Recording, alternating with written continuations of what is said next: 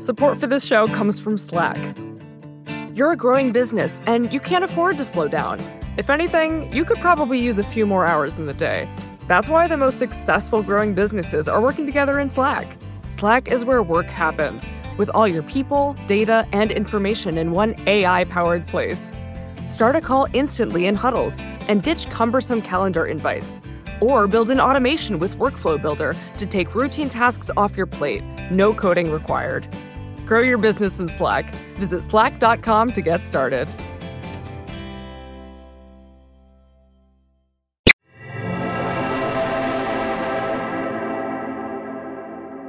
Halloween is on a Saturday this year. It's 2 Saturdays away from today.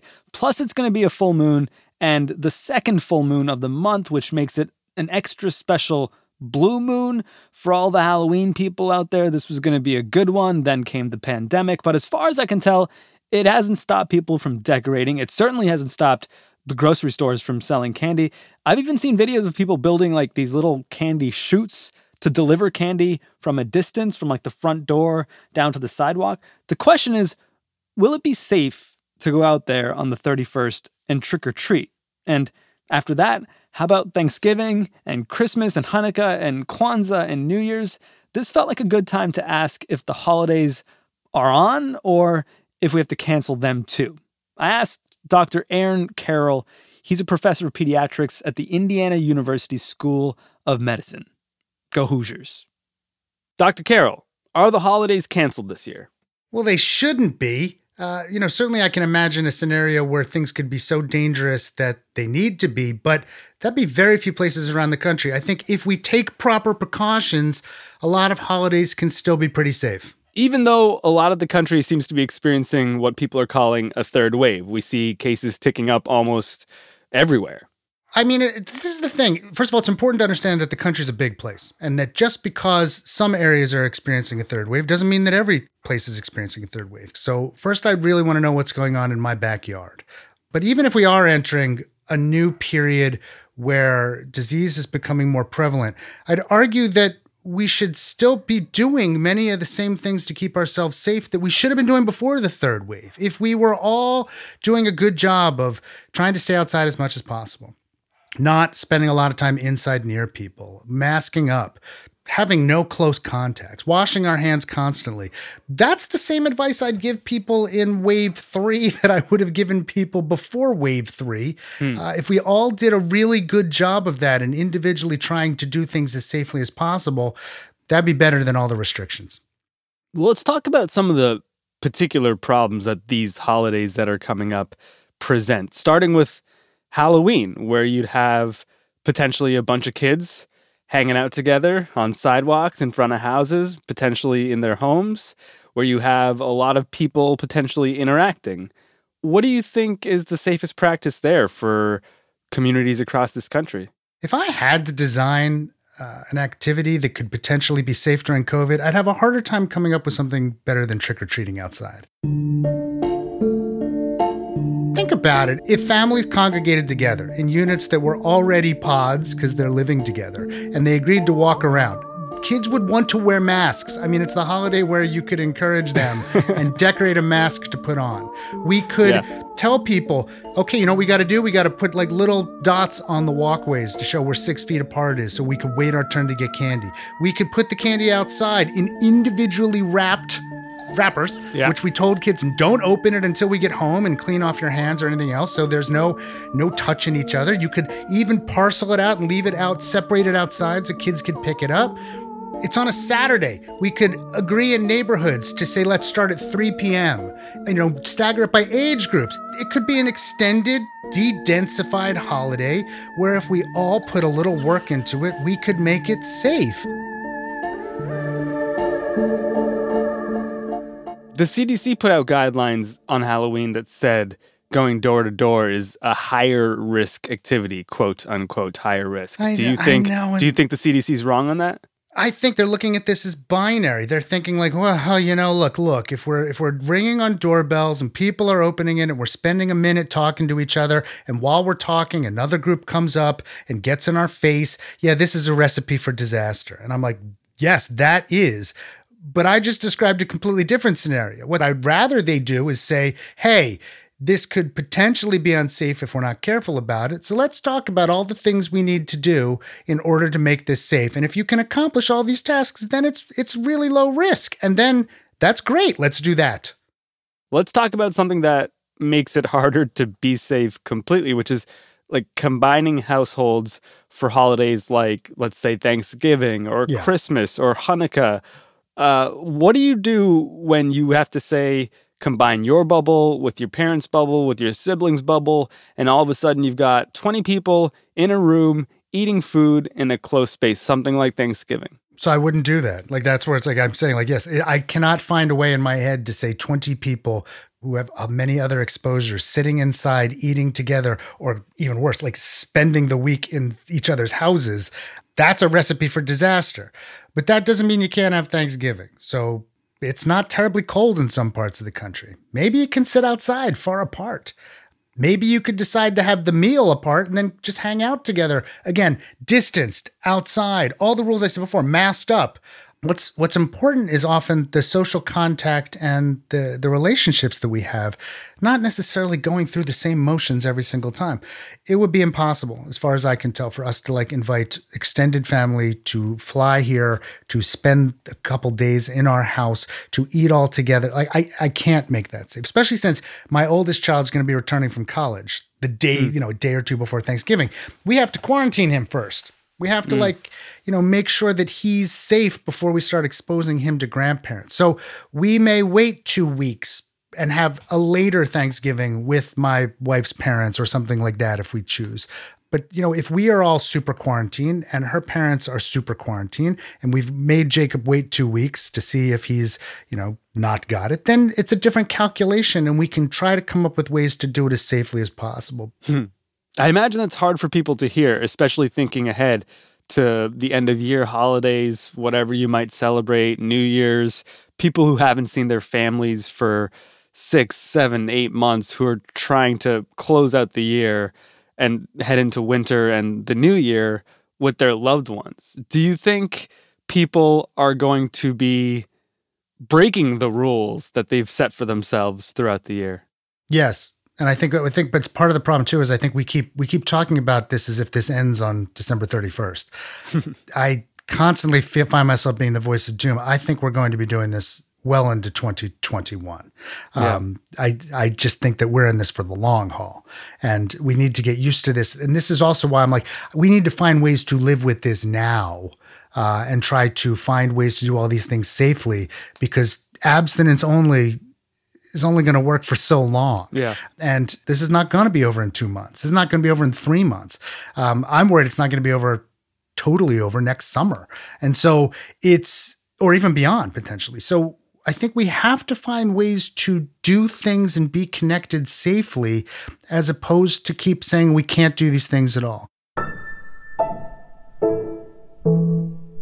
What do you say to people who are saying, you know what, I'm just ready to rip the Band-Aid off and get it so I can move on with my life? Look, I have kids. I do this all the time. So it's like when my daughter is losing her mind and she's like, I can't take this anymore and no one else is following the rules, we negotiate.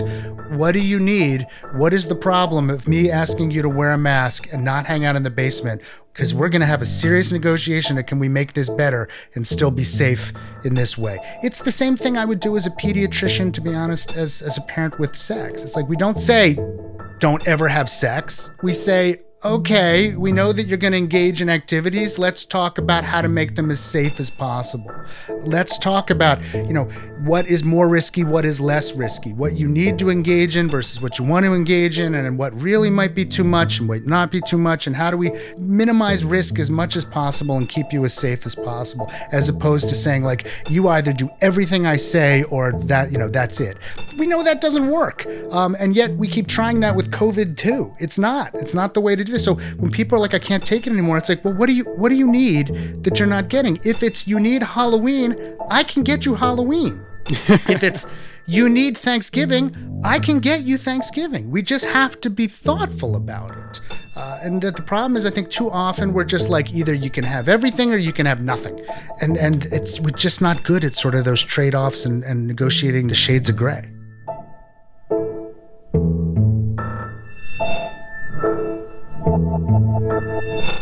All right, so the holidays aren't necessarily canceled, but for a lot of people, the safest thing to do will be getting together with your loved ones virtually. How to make that not suck after the break on Today Explained.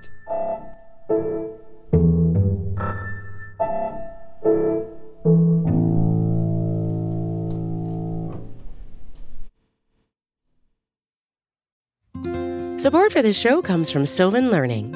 As a parent, you want your child to have every opportunity, but giving them the tools they need to tackle every challenge, that takes a team. Now more than ever, educational support tailored exactly to what your child needs can make all the difference. That's why parents have trusted Sylvan Learning for 45 years as the ultimate teammate in their child's educational journey, instilling in them a love for learning and a passion for reaching the next level. And Sylvan's Insight Assessment can identify gaps in learning and areas that could be of concern for your child. It's a 360-degree view into your child's learning that you can't find anywhere else and helps ensure that your child didn't miss something in school that might put them at a disadvantage in the future. And right now, it's the best price of the year at $29. Go to sylvan29.com to learn more and get your child's assessment for only $29. That's SYLVAN29.com. Today Explained.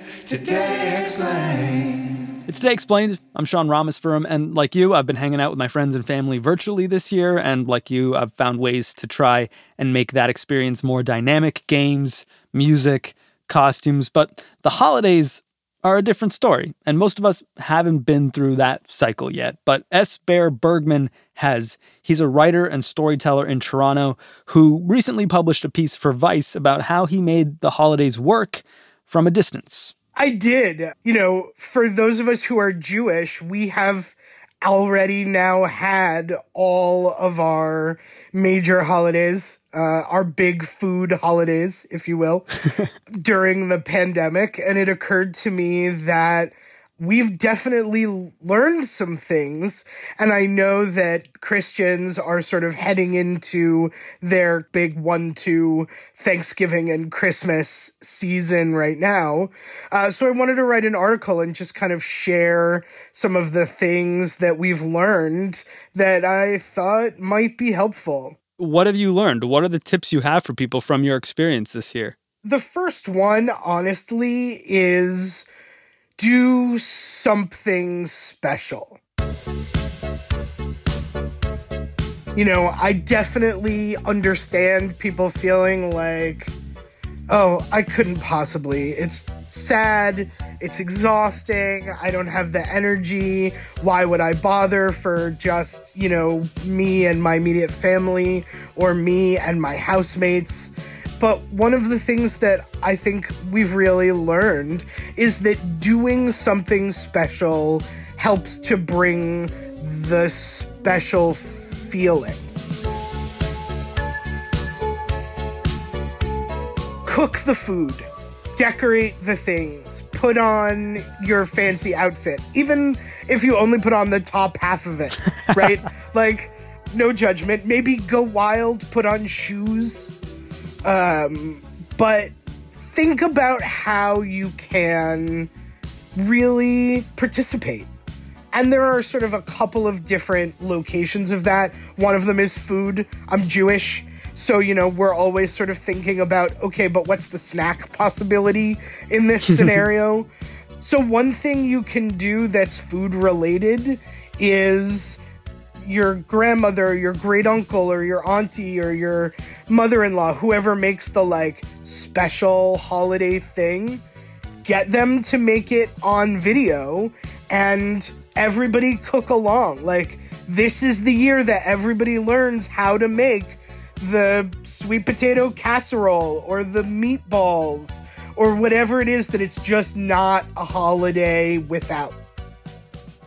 All right, so we've got putting on your holiday best, doing a cooking class with the fam. What else? You can also do what is basically a potluck. If you only know how to make your chicken soup with matzo balls for 40 people, and there's only 4 people in your house right now, make it for 40 and then package it up, get your other family members who live close or your friends, and let everybody make their specialty. And then the morning of, package it up, drive around town, drop off chicken soup with matzo balls at everybody's house, or whatever is the thing, the meatballs, the tamales, the feast of the 7 fishes, whatever is your family thing that you do.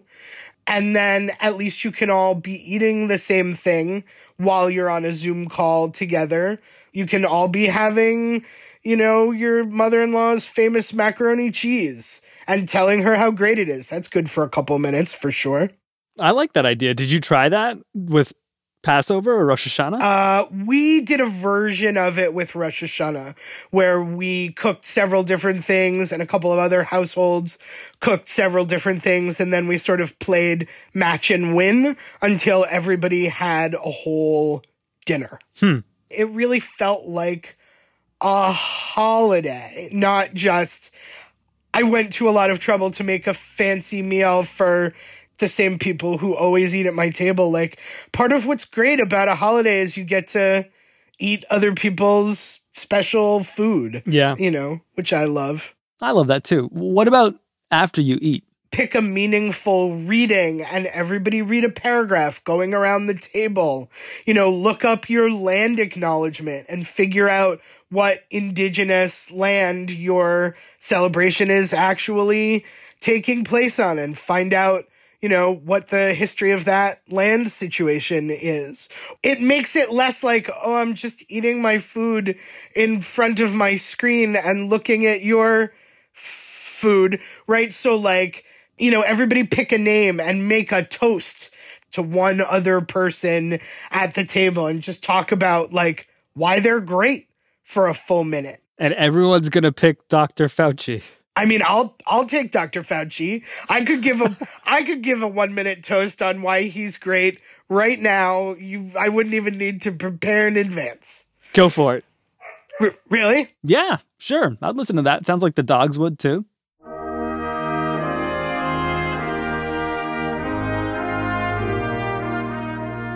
Dr. Fauci has held on to the best in public health guidance, regardless of politics, since before the beginning of the AIDS epidemic.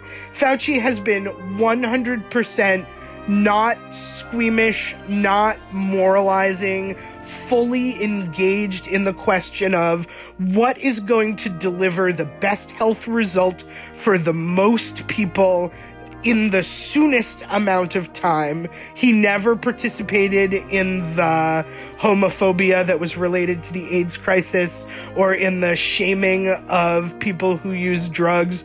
Just like he doesn't participate in the shaming of the people now who aren't, you know, even engaging in public health guidelines. He's just steadfast and straightforward, consistently doing the work to the highest level.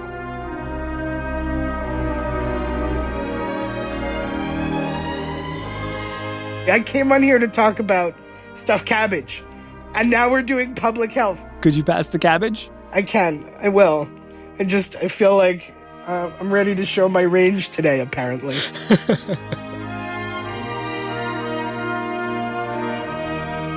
Bear, I'm gonna raise my glass and give my holiday spiels about you this year. I really appreciate your time. Thank you so much. Thanks so much. Happy Halloween, Thanksgiving, Hanukkah, and, Boxing Day up in Canada. Yes, we do. We do have Boxing Day. We did already have Thanksgiving, though, in October. Belated, yeah. But sure. Yes, I happily accept your belated Canadian Thanksgiving wishes.